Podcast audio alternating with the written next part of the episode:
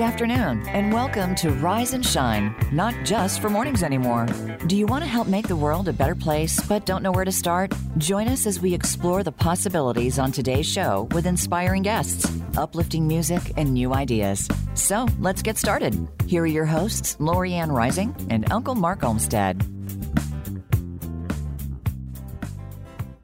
Welcome to Rise and Shine, not just for mornings anymore. I'm your host, Lorianne Rising. And I'm Uncle Mark Olmstead.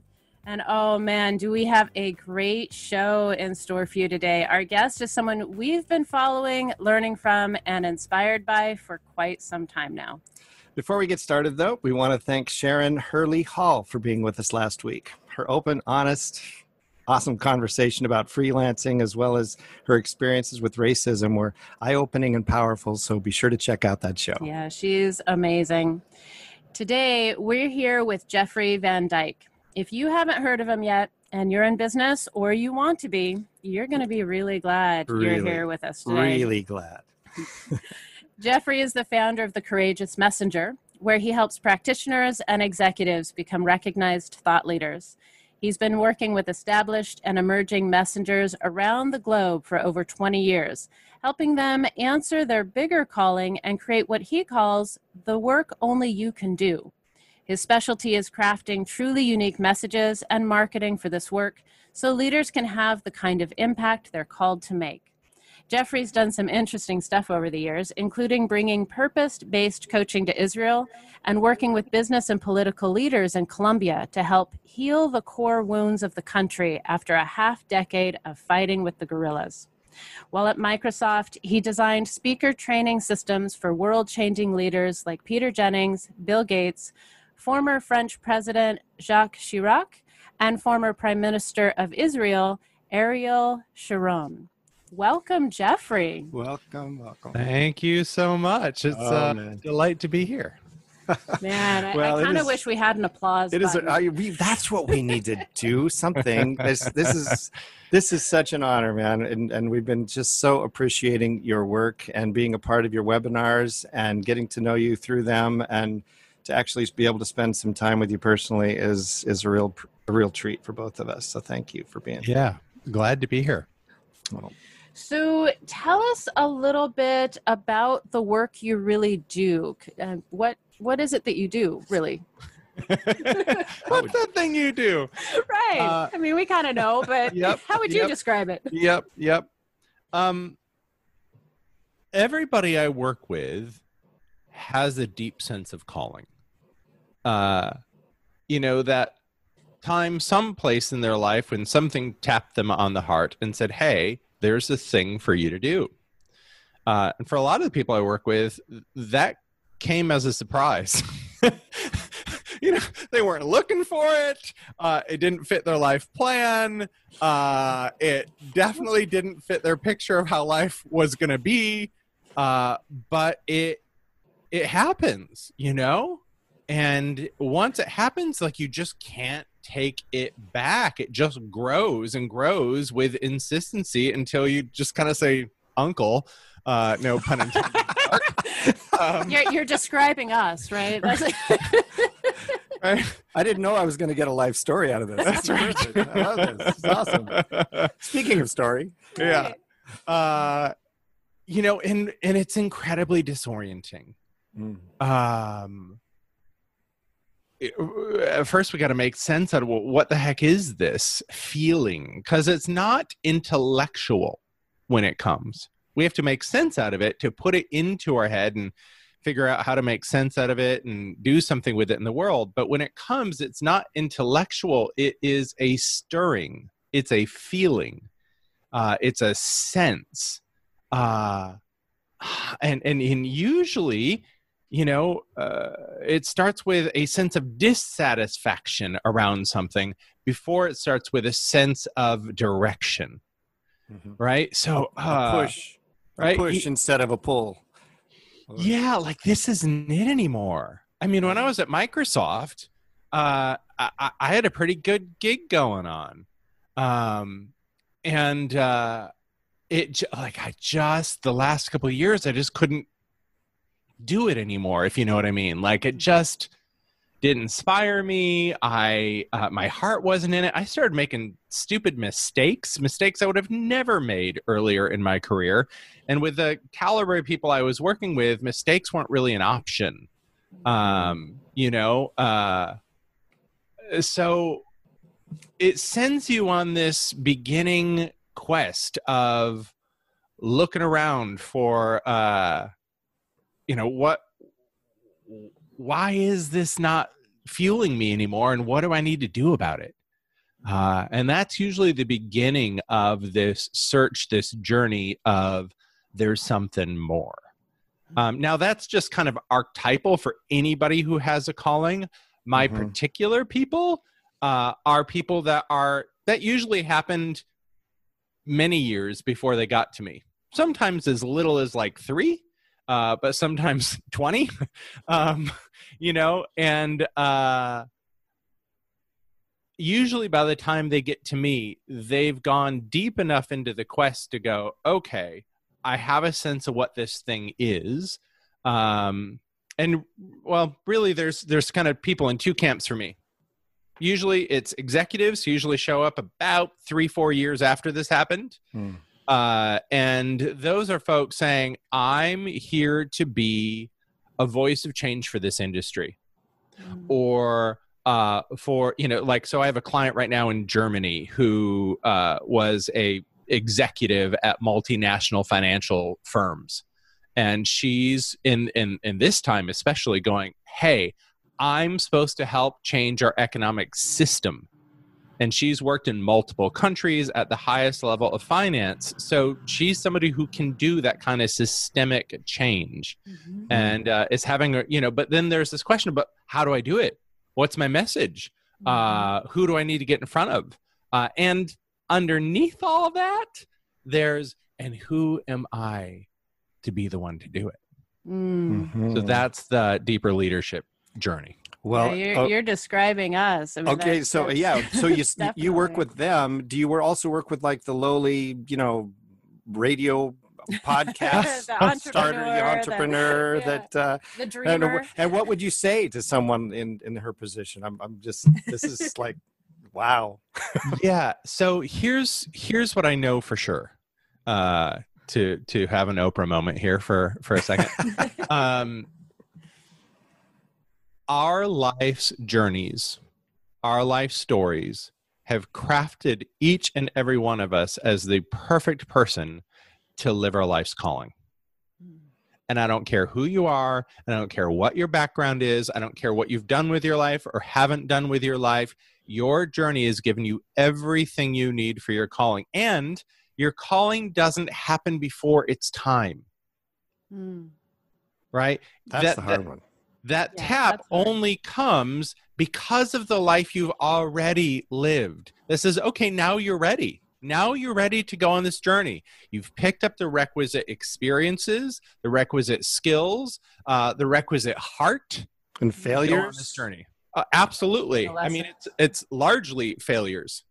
Wow. Um, you know, and and and uh, let me speak to failure for a minute because different people experience it in different ways. For some people, I think the failure bit is overt and obvious. Like, oh, my life was a shit show, right? My life, like, holy crap! coin a term. right? To coin a term, to be, uh, uh, yeah, to use the best of English language. we, we Um, do have a family show. Just, Okay. So, just so, so- you know. That's So- all right. you know, like uh, I- this has not been a pretty story I've lived. you know, for some people, that's that's the reality.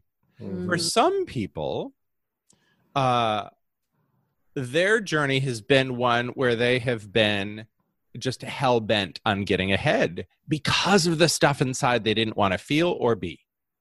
And so Mm. you look at their life, and it doesn't look like a life of overt failures. It looks like a life of success after success after success. But if you actually get inside their heart and their psyche and ask them about how they feel about their life, sometimes they will say, Yeah, I've done some great stuff, and there's some stuff I'm not so proud of. sometimes they'll say, Yeah, I've really thrived in this area of life, usually in business, but over here in relationship, right? Mhm. Not so Mhm. much. Um, or it's like, Yeah, I've done a lot, but deep down, I know that there's so much more that's possible for me, and I, I've never felt like I've really hit the mark. Mm. Wow. Wow. Well, with the name Mark, I can, you know, I can relate to that. yeah, don't hit him. Right. No, I, I, I do that. I do enough of that. Believe me, it's it's been, uh, yeah. So, Jeffrey, I'm really curious. How did you get into this type of work? the same way everybody else that I've just spoken about. Uh, So you went on your own journey. It sounds I've like. been on it. Um, Your blank show. Yeah. yeah. Uh, what's interesting about this idea of your life's journey as a training program for your life's work is that the training program is often hidden in plain sight. Mm. So I'll I'll talk a little bit more about the journey side, but there's a pattern piece I want to speak to because this is where I find the magic when I work with people is really finding the patterns uh, that we have lived through and the patterns we served from.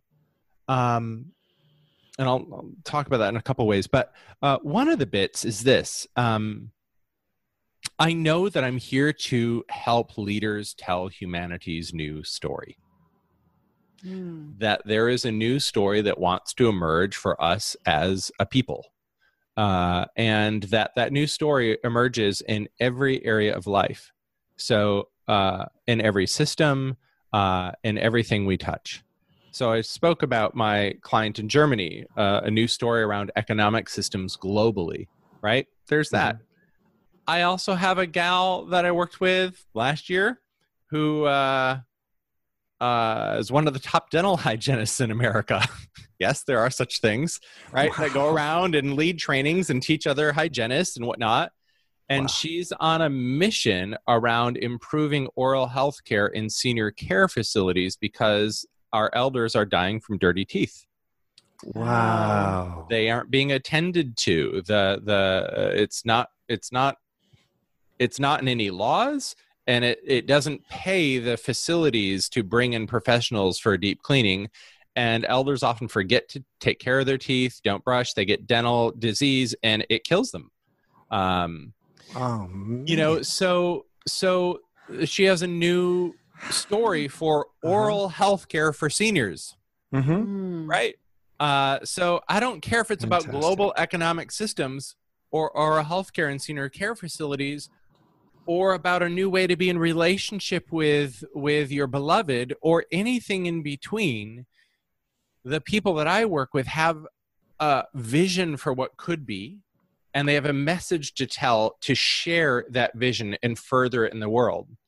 So at one point uh, as i got into this work and I, I can share a little bit about my like journey into this but i noticed that i was really gifted at helping people put language to what they do Mm. right i was teaching purpose work uh, early on and um, people would be like oh but blah, and i'd say well just say this and something would come out of my mouth about how to talk about their work and they go oh my god that was it right say it again and usually i'm like Wait a minute. Where's my recorder? Yeah. you know and i was usually like uh, i have no idea what i just said because it just streams through and then you know we're 26 minutes into the call go check out the recording and at Mhm. one point i was talking to you know my inner spirit my guidance around like why why why is this so like i don't have a degree in english. I don't have a broad uh, a a degree in broadcasting. I don't have uh, a communications master's. Like anything that would point to uh, why i'm good at this thing. And i remember my guidance just kind of taking me taking me aside for a minute right?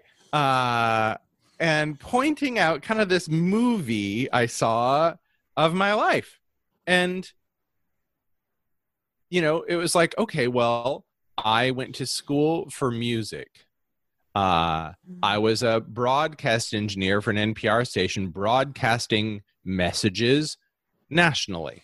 Hmm. Uh, I taught choir and sang, and I've sung in stages around the world, which is broadcasting messages. Mhm. Then I got into the web conferencing industry and helped get that industry off the ground. And, you know, when I worked with these world leaders and CEOs and whatnot, uh, it was the beginning of web conferencing, and people did not know how to take their stage presentations and bring them into an online format. And so I would work with them and train them and host these web conferences of, you know, often thousands of people. And I was the host and whatnot and broadcasting their messages in real time. And, you know, my uh, spirit just said to me, like, Jeffrey, you've you've been in broadcasting your whole life. Hmm. You know, it's right there. Now, Mhm. I wouldn't have framed that all as broadcasting, right? Mhm. I didn't I didn't own that frame until this message came through. But it's so wild because for every one of us, there is a hidden pattern to our life That has trained us and set us up to be the perfect agent of change for the work we're here to do. Um, and that's the piece that fascinates me most is is helping people find the pattern that makes sense out of their life and helps them step into their authority around the work they're here to do. Hmm. Wow. Wow. That's This is th- thank you. I have so many. I, I can I can just say with that. from from just just my perspective, but the articulation of that is like Yeah. wow. That, that I think in terms of the times that we're in right now, I mean, I cannot imagine a more necessary career field. So thank you Yes. Yeah. Definitely. very much. And okay, so then then there's paying the bills. Yeah. Oh, that bit. Oh That- yeah, oh that yeah, bit. that little deal, especially how- right how does that- now. how does that how does that work, Jeffrey? Money and meaning, spirit and commerce. I'm, I'm listening now. You have my attention. So uh, how does Right. How do you marry the the meaning and money piece Yeah. without all the baggage? So, one of the things that I always say about calling is that to receive a calling is a receptive act. You received it, it came to you. From where? From whom? And why? Mhm. Right? Mhm. So I have an assumptive running belief that if you have a calling, that there are people out in the world that sent the call, right? That have a yearning in their heart for what you've got. And your job as the one who got the calling, usually it starts like this, right? Step one, life disrupted. Step two, we go on a quest to figure out what the heck this feeling's about. Step three, we learn, we grow, we build skill uh, and capacity. Step four, eventually we want to share what we've learned from our own journey and make sense of it. And that's usually when it's like, okay, how do I make this a full time gig instead of just the thing I like to do? Right. Um, and to me, that starts with looking at the underlying who for your calling. Who is this calling designed to serve? And from the who, then we can go, and what do those people need that on some level only you can deliver to them in the way that you would deliver it to them? Right.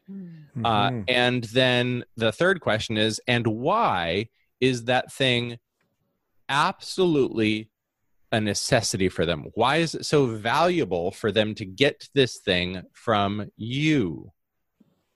From the why, then we go, and how might you deliver it in a way that works for you, that brings you alive, that fits your skills, that absolutely addresses their need in a way that they would go, oh, that's super valuable. I want to pay you for it Mhm. right ultimately around a biz any business there's a basic thing that we have to keep in mind which is uh, finding that problem in our ideal audience that they're aware of have pain around and would be willing to spend money to address or solve.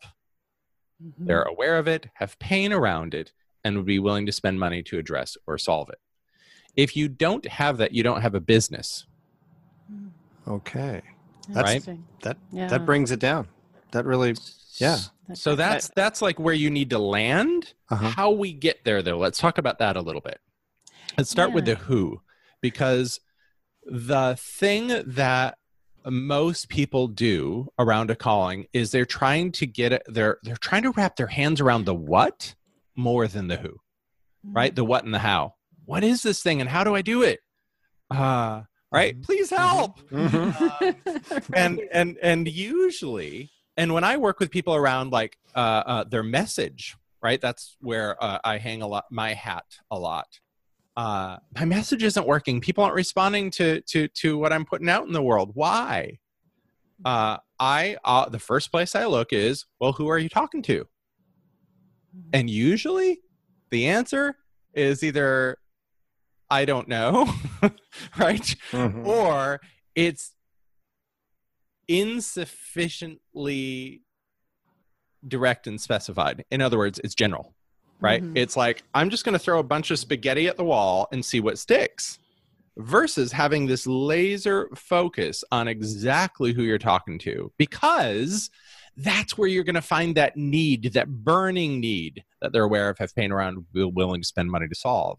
So we always need to go back to the who, right? If you think about like a great book or an article you read that really moved you or a podcast episode that really spoke to you, usually those are ones where it feels like, oh my God, they were talking just to me, Mm-hmm. right? Like you were speaking right to me Mhm. and you don't even know me at, on a personality human to human level. You don't even know, but archetypally, wow. Mhm. Yeah, you were inside my head and inside my heart. Mm-hmm. uh, that's the place we need to be to be effective change agents who are entrepreneurs, right? Or entrepreneurs for that matter. Entrepreneurs. Uh, change agents inside of a uh, organization. Uh, Oh, they're Oh. entrepreneurial inside of an organization as an employee instead of being outside of an organization. Wow. Oh, cool. I haven't heard that before. I had not heard that word. Neat. That, I like it. That's that's Yeah. that's cool. I don't spend time in organizations usually, so Yeah. I got to tell you, Mark, you know, I went to school for music, right? I have a degree in music ed and a degree in vocal performance. So when I ended up, and I even as a kid, I would see like weird jobs like roadies. Uh, Mm. and, and and I'd be like, how do you get those jobs? Not that I had the lifelong quest to be a roadie, but like, like how do you get these? Like, I never thought I'd be a nine to fiver, um, you know. And even like adults would look at me and they'd be like, oh, you know, ask kids like, what do you want to be when you grow up? A doctor, a lawyer, a teacher, a dentist, uh, right? And they'd look at me and they'd be like, what are you going to be when you? what category is that going to fit into? like even the adults seem to know like yeah this one's not like the others um, Well, that was Uh, very complimentary of them, wasn't it? Was- oh my god when i ended up at microsoft i was like how the heck did this happen wow. um you know like how like oh uh, but I'm so glad because it really allowed me to have a deep, rich experience. I was in a bunch of startups before Microsoft, uh, then a you know big multinational company, and then my own entrepreneurial journey. So I'm able to serve a wide variety of people because of that experience. Um, uh-huh. you know so but l- let's go back to the who let's not lose that one because if there's one Mhm. thing i hope people can get from this if they are saying there's something more for me and either i'm already doing it but i want to do it better or more or with more impact or i'm not doing it yet. Where do i start? Mhm. uh, the place to start, in my opinion, is yeah, you need to wrap your hands around the what, uh, uh, certainly, um, but the missing piece oftentimes is the who. Now, So let's let's actually hold that thought for just a are we- moment, because we are actually yeah, time is flying. by. Oh man, Because we we need having too much to take a short break real quick, um, and then we'll pick right back up. So.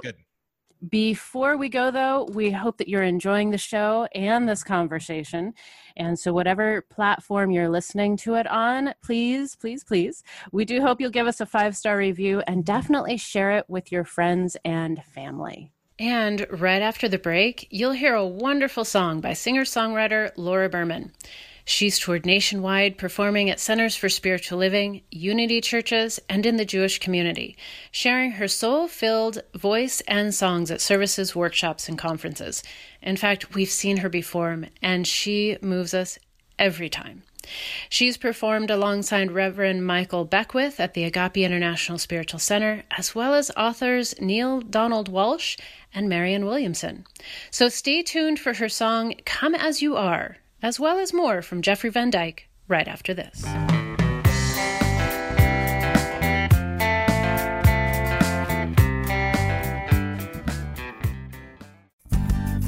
In our changing world, how can you protect the self esteem, confidence, and dreams of the children you love in just five minutes a day, even from a distance? To learn more about Uncle Mark's Best Indie Book award winning kids book, his music, and resources to support families, visit TrueSunbeam.com. And if you're an author or musician with a similar mission, learn how to be a guest on the Rise and Shine radio show. Visit Uncle Mark at TrueSunbeam.com. Are you a woman who's tired of staying silent and people pleasing at the expense of your own health, wealth, and happiness? Discover the roadmap to self confidence and freedom in Lorianne Rising's international award winning book, You Rising Reclaim Your Life. Live your purpose. And if you're an author whose nonfiction or memoir makes a powerful difference, you're invited to be a guest on the Rise and Shine radio show. For books, resources, and show details, visit LorianneRising.com.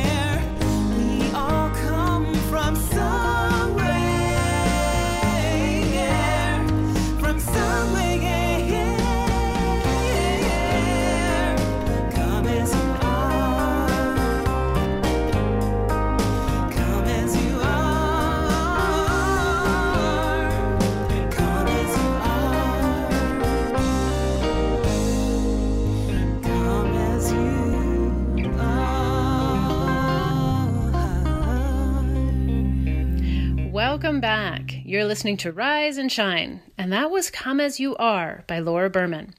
In connecting with her about including her music, I learned that she also sang backup for Enya on the Da- David Letterman show and has a featured song in the children's film Clifford's Really Big Movie.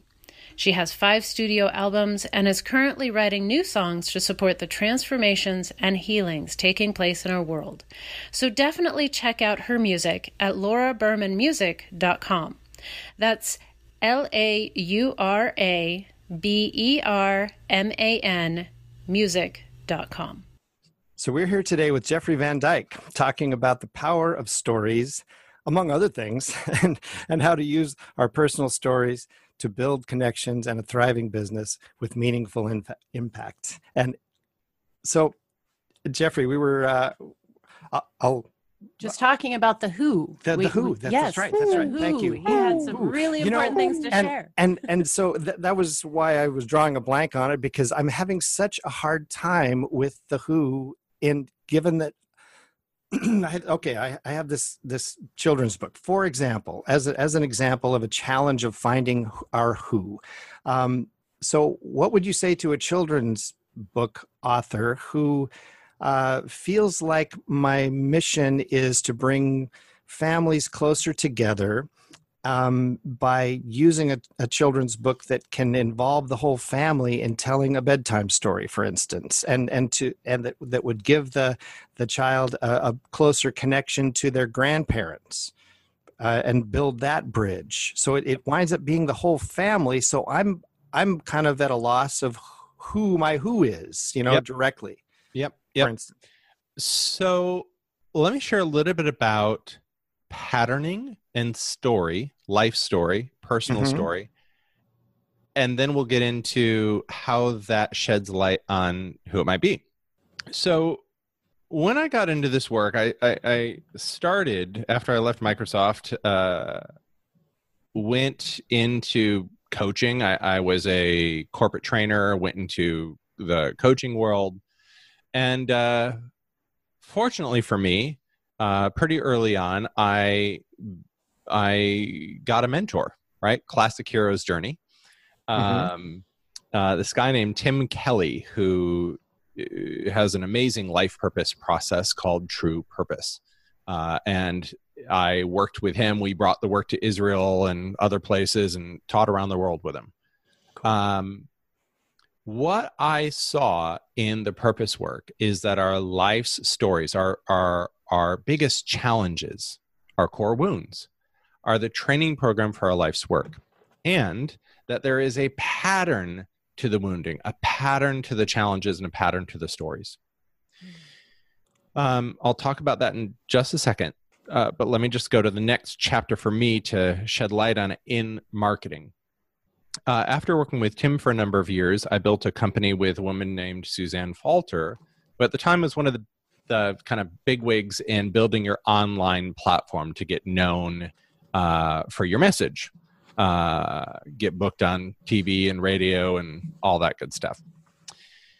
She'd work with our clients and, uh, you know, come up with something that was really powerful. And sometimes the clients would freak out um, like, oh my gosh, I whoa, that could be really successful. Like, whoa, that could be a multi-million dollar business. And while there's excitement around it, sometimes there was also fear of that success. Like, I don't know if I can handle it. Um, that would be a really big business, Mhm. and they'd shy away from it, and then they wouldn't like launch. And that's like that. I didn't like that. that would be frustrating. Oh man. you know, we do put all this work into supporting them and then they don't launch. Um, so I started Mm. working with our clients around why that was. Mhm. Uh, when I worked with Tim, one of the things we did was look at people's fears about finding their purpose and actually help with a bunch of tools, help them clear those fears out of the way. Mhm. And oftentimes, the reason people weren't getting clear about what their thing was is because they had a lot of fears about what it would mean to their life if they actually learned what it what it was. You know, staying fuzzy about something is the best way to not have to do anything about it. Is that why it took me 30 years to finish my book? Something like that. Yeah. Oh, I, I wouldn't. I, I, this, this is starting to sound familiar. Okay. you know, will I, will I have to move to Calcutta? Will I be able to make Uh-huh. any money at it? Will I be any good at it? Will my spouse like me or support me? Fill in the blank. What are people going to think? What Mhm. are they gonna think? Those Uh-huh. people. Yes. Oh, Yes. Um, uh-huh. yeah. Lots of things to be afraid of. Oh, Right. man. Uh, and when all those are in place, it's really hard to have the space of listening and discernment for what your purpose actually is. Mhm. So we had tools for clearing those out of the way. Well, I started to employ those tools with our marketing clients and started to see that their life, uh, Suzanne would come to me and uh, say, "Oh, I here's their here's their uh, brand, here's their market, here's the market's craving," and I'd say to her, "I could have told you that. Like, given the life they've led." and the wounds they've had, the challenges they've had, the experiences they've had, like, of course, that's the market. And of course, that's the market's craving because it mirrors the journey they've been on, Mm. right? Mhm. At a pattern level, at an archetypal level, because answering your calling is a hero's journey. It is an archetypal journey. But each hero's journey is an archetypal journey around different patterns. For some people, it's a pattern of betrayal. For some people, it's a pattern of I don't belong, I don't fit in. For some people, it's a pattern of I'm too much. For some people, it's a pattern of I'm unwanted, right? I'm not good enough. I'm not good enough, Or being silenced. right? I don't have a voice. Mm. Mhm. Um, I'm Mhm. not seen or heard. So Hmm.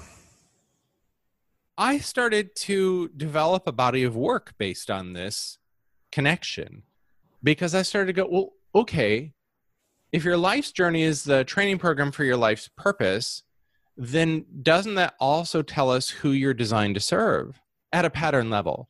That if you were a Sherpa who've traveled this one mountain range over and over and over and over again in your whole life, doesn't it make sense that you would guide people through that same range? Mm. Wow. That makes sense. That totally Like- makes sense. you know, I mean, if I'm going to go climb Mount Kilimanjaro, like I want somebody that grew up there, that knows the ins and outs out of it, not somebody who's like, I've been up once, I'll take you. Yeah. Right. Kno- knows what to snack on along the way. And For you know, sure. Yeah. Right? Ooh, the weather just changed. We got to stay at base Right. camp. Uh huh. Um, right? I also don't want to hire a Sherpa that's like, oh, well, I'm a Sherpa on this other continent, on this other mountain range, but eh, it looks just like here, this Sherpa one. there. right. That makes sense. I love that metaphor. Oh, that is You a know? really good one. Yes. So, especially when it comes to like people who are in the coaching or therapy professions or something like that, oftentimes they get trained to serve anybody around any issue, Mm. um, which the tool set can do. Like, yeah, a hammer could build any particular type of house, but what are you actually designed to build? Right? Not just Mhm. because the tool set can do it. Where's your heart? Where's your soul? Where's your calling? Where's your life's training program? Mm. So for me, uh, I grew up uh, in a incredibly homogeneous society uh, of Holland, Michigan. I was born in Holland, Michigan, filled with Dutch people. My last name is Van Dyk. Right? uh, we had windmills. We had tulip time parades with clown Wow. dancers that that danced in wooden shoes. oh. um, cool. Right? People had license plate holders that said, "If you ain't Dutch, you ain't much." wow. Uh, That's great. You know, and this was the land of uh, Calvinism, John Calvin, and my Dutch ancestors who said, Ooh, the Dutch and Netherlands are far too liberal. We need to move to America to be more religiously austere. Mm. Mhm. Now, if you have any sense of me so far, You fit right in. Oh, probably guess right. my spirit didn't do so well there. Yep. Oh man. Uh, and then uh, come about first grade we moved my family my parents moved from the uh, dutch reformed church into evangelical fundamentalism Boy. wow. uh, and uh, you know dancing the aisles, getting slain in the spirit, speaking in tongues, uh, Immersion. deep immersion, church twice on Sunday, every Wednesday, and they put me in those people's elementary school. Mm. Uh, Oh. immersion. Hmm. And uh, the whole system was set up around this one question. And every every church service, there was an altar call, uh, which is, uh, you know, Pastor Bub, if you don't know beyond a shadow of a doubt, if you leave this building today and get hit by a car that you're going to heaven, I just want you to raise your hand. Right? Just raise your hand right now. Uh, You've been there. I, I, you, I- hear that. You can hear that in the voice. right? Yeah. Lived it. And uh, Yep. I you know, you. so there I am as a seven year old Mm. Going, Well, do I know for sure? Mm. I, I couldn't come up with the answer, you know? Mhm. Uh, but the people that we judged in that community were people that were called black, backsliders, people that had been saved and then gone back to their worldly ways and needed to get resaved. Mm. uh, and you didn't want to be one of those people. So I, I, I would sit there Sunday after Sunday going, I don't know, I don't know, I don't know, I don't know, but I don't want to raise my hand. Mhm. And they would talk about, you know, when the Deuteronomy, this uh, last book of the Bible, uh, you know, when the sky turns to blood, when it was a really red sky, you know, as a seven, eight year old, if Mhm. nobody was at home, I, I would, it, it was going to be this rapture where everybody'd get snatched up and go to heaven who was saved. I'd look in the backyards to see if there were a rider lawnmowers with nobody riding them because Oh. were saved and I'd been left behind. Oh. Wow.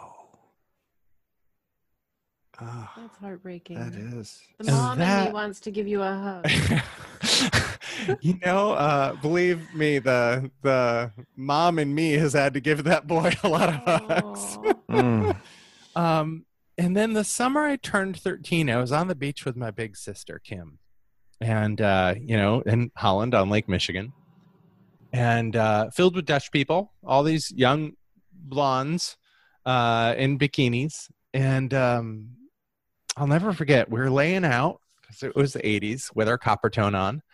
And uh, my sister's three friends came up and we're laying out. And I remember looking up, and these three beautiful young girls in bikinis and their boyfriends. And, uh, you know, there's the girls, and I look over here, and all I can see is washboard abs, like in neon, right? Like, I just, I, I my eyes just hmm. couldn't divert. And I look back and forth between them, and just this sinking feeling in my gut, like, I'm looking at the wrong thing. Hmm. Wow. And that was kind of the nail in the coffin. Like, okay, I really am damned. I really am going to burn in hell for all of eternity. I really am not just an outcast in my society, but an outcast from God. Mm. Right. Mm-hmm. So when you ask, like, how'd, how'd you get here? Right. How'd you get into your work? well, it starts there. Oh man. Uh, because what I know is that my audience are people that have never fit in. Mm. And I don't care if you're like my client in Germany who's been a senior exec at the toppity, tippity top of the corporate ladder, Mhm. uh, or a musician or uh, author or anything in between. My audience, right? You ask her when I first had my consult with her, she always felt like an imposter, like she was going to get found out that she really didn't fit there Mm. right? And especially because like she sees the world in a really different way. Now, what I know about the leadership I'm here to support my people in uh, and stepping into is that the holy role of the outcast is to be the way shower. That's why we're called to tell humanity's new story, right? We've been on the outside looking in. We have a different vantage point on the world than the people that always fit in easily. I Hmm. love that reframing of the outcast. Can you just repeat that for me, please? Because that just felt like a big, warm, universal hug. Yeah. The holy role of the outcast our holy place in this world is to be the way shower. Mm. Holy role of the outcast is to be the way shower. No wonder it feels so lonely. Yeah. Mhm. Now, here's where it feels most lonely. Feels most lonely when you know that you're here to do something, but you're hiding out on some level. You're not really doing the thing you're here to do. You're doing thing adjacent oftentimes, the safe version of the thing. right? Uh, What do you mean by that? I- I mean, I know we've heard you talk about it, but I'm not sure it would be clear to listeners what you mean by that. Uh, there's an author, uh, Steven Pressfield, who wrote a book called uh, The War of Art. Mm, that's a good Uh, book. I've read that one. Yeah, among other great books. Mhm, mhm. And uh, uh, I forget there was another book uh, he wrote. Um, oh gosh, I can't remember the name of it, but uh, they're all short and they're all great. Um, but he talks about the, uh, uh, the these adjacent careers, these purpose adjacent careers. Like how many talent agents do you know in Hollywood that have four or five unfinished movie scripts in their desk, right, Mhm. or in a file on their computer? Mhm. right? Uh, or uh, when I work with, um, you know, people around their message, oftentimes oh, there was this previous judge who I worked with a few years back who had this system for um, unions and employers to work together more effectively. Uh, and she she was tiptoeing around what was really going on. She could see it, but she didn't think the market could really hear it from her. And so she was tiptoeing around and trying to make everything palatable. And a lot of times, especially with corporate folk, right, we want to make stuff sound corporate Um, and Mhm. what, and, or, or I don't care, you might be like total like light worker with crystals and all that. and you want things to sound certain super light worker e um some way to fit in Mm. Mhm. i don't want to be cast out for this thing that i'm here to do do you hear the pattern Mhm. Oh, yeah. Mhm. right Oh, so yeah. what do i do i try to make it palatable for whatever my audience is by putting it in the language that's not going to ruffle their feathers and then what happens is the message gets boring. It Yep. gets generic and watered down and absolutely dismissible. And then we go well why am i not having the kind of impact i'm here to have? I know i'm meant to be a way shower. I know i'm meant to be a change agent. I know i'm here with a message for the world. Why is it not impacting the way i feel it inside? Guess what? There's a filter between what you feel inside and what comes out your mouth and that filter is largely for my audience because of my patterning around two basic archetypal patterns belonging and power. Mm. I want to belong, so I'm going to make this palatable. That's the first one. And once we get through that, then usually we we bump headfirst into the power wound, which is, oh crap, can I really handle the kind of impact I know I'd have if I really did the thing? If I really said what I'm here to say, if I really let the guardrails off. And that's usually where we go, there's some part of my life that's unhandled. And if my life grows, the wheels are going to come off the bus. So I'm going to keep everything kind of a little small. You've said like once you 10 times the, the when out- you when you 10x your success, you 10x your mess. Mm. that hit me hard the first time I heard that. Yeah. hmm That makes a lot of sense. Yeah. Man. Wow. And that's So- every time that's you you're sure of that. You really He's looking- he wants to be the exception. You- I want to I really don't want that to be That, me that give you- doesn't apply to me. yeah, right. Sure. Let me you give really you, sure, let me give Jeffrey? you uh, two examples around these Oh. two pieces.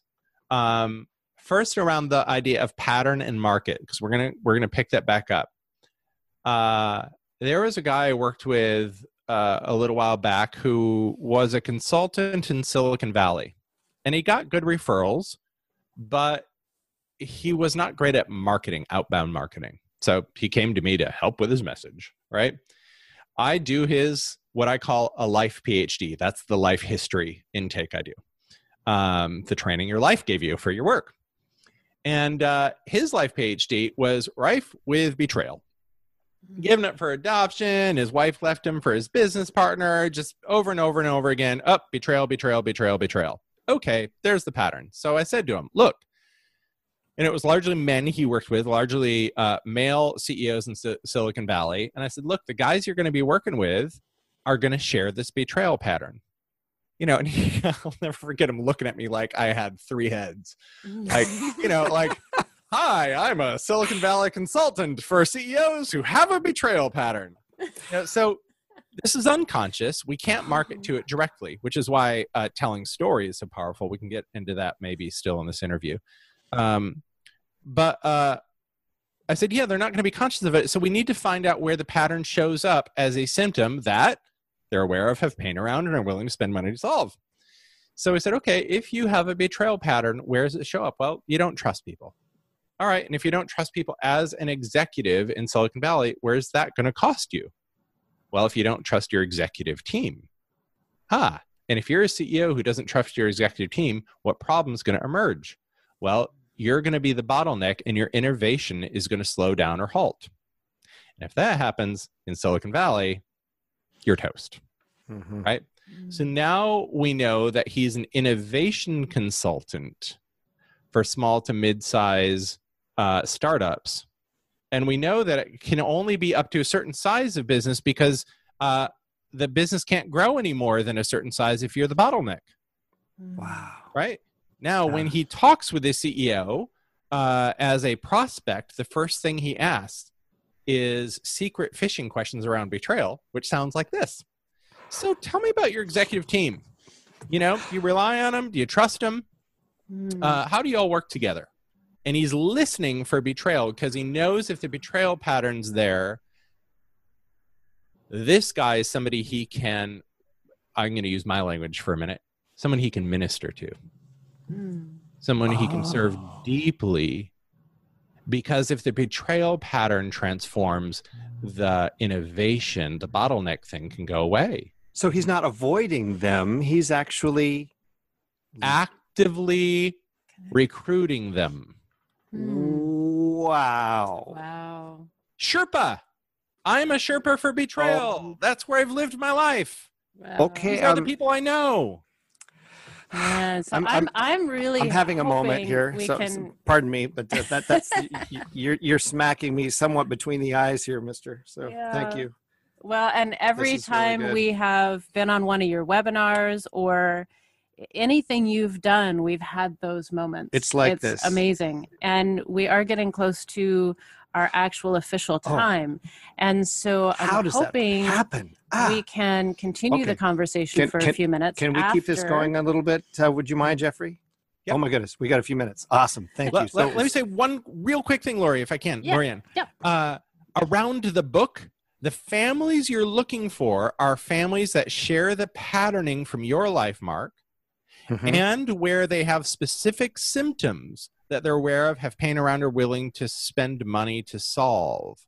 And you need to find what those symptoms are that come from the pattern of your life in their family system and how they talk about it and frame the book as a way to address that problem. That's how you market that book. can I can I just say I love you, Jeffrey? I just ah ah. Okay, thank you. Just wanted to make sure we didn't leave that. And Thank you. Thank you Thank you. very Thank much. you. And Jeffrey, where can people really find you? I know I think you were referred to me by a friend initially. You've got a number of different websites. So where can somebody listening find your work? The most direct place is thecourageousmessenger.com. Thecourageousmessenger.com. Uh, and uh, pretty much everything we do is there. Uh, lots of resources, lots of uh, interviewee things, articles, all sorts of stuff. Wonderful. And and, Well, and, and that's thank where they you. that's where they get on. you. Oh, okay. I'll, yeah, I'll I, I have to cut you off. All I'm sorry. We're at our time. Oh. I really Okay. do. So Okay, so next so, week we get to talk with Portland's own First Lady of the Blues, LaRonda Steele. She is going to share with us her journey of being a single mother while building her music career and share with us a very special announcement. So until next week, Oh, already. Wherever you are, there's time. for remembering to Rise, Rise and and shine. shine. stay tuned.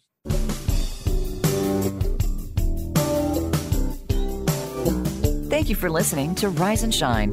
Please join Lorianne Rising and Uncle Mark Olmsted for another great show next Tuesday at 3 p.m. Eastern Time and 12 noon Pacific Time on the Voice America Variety Channel. Until then, keep rising and shining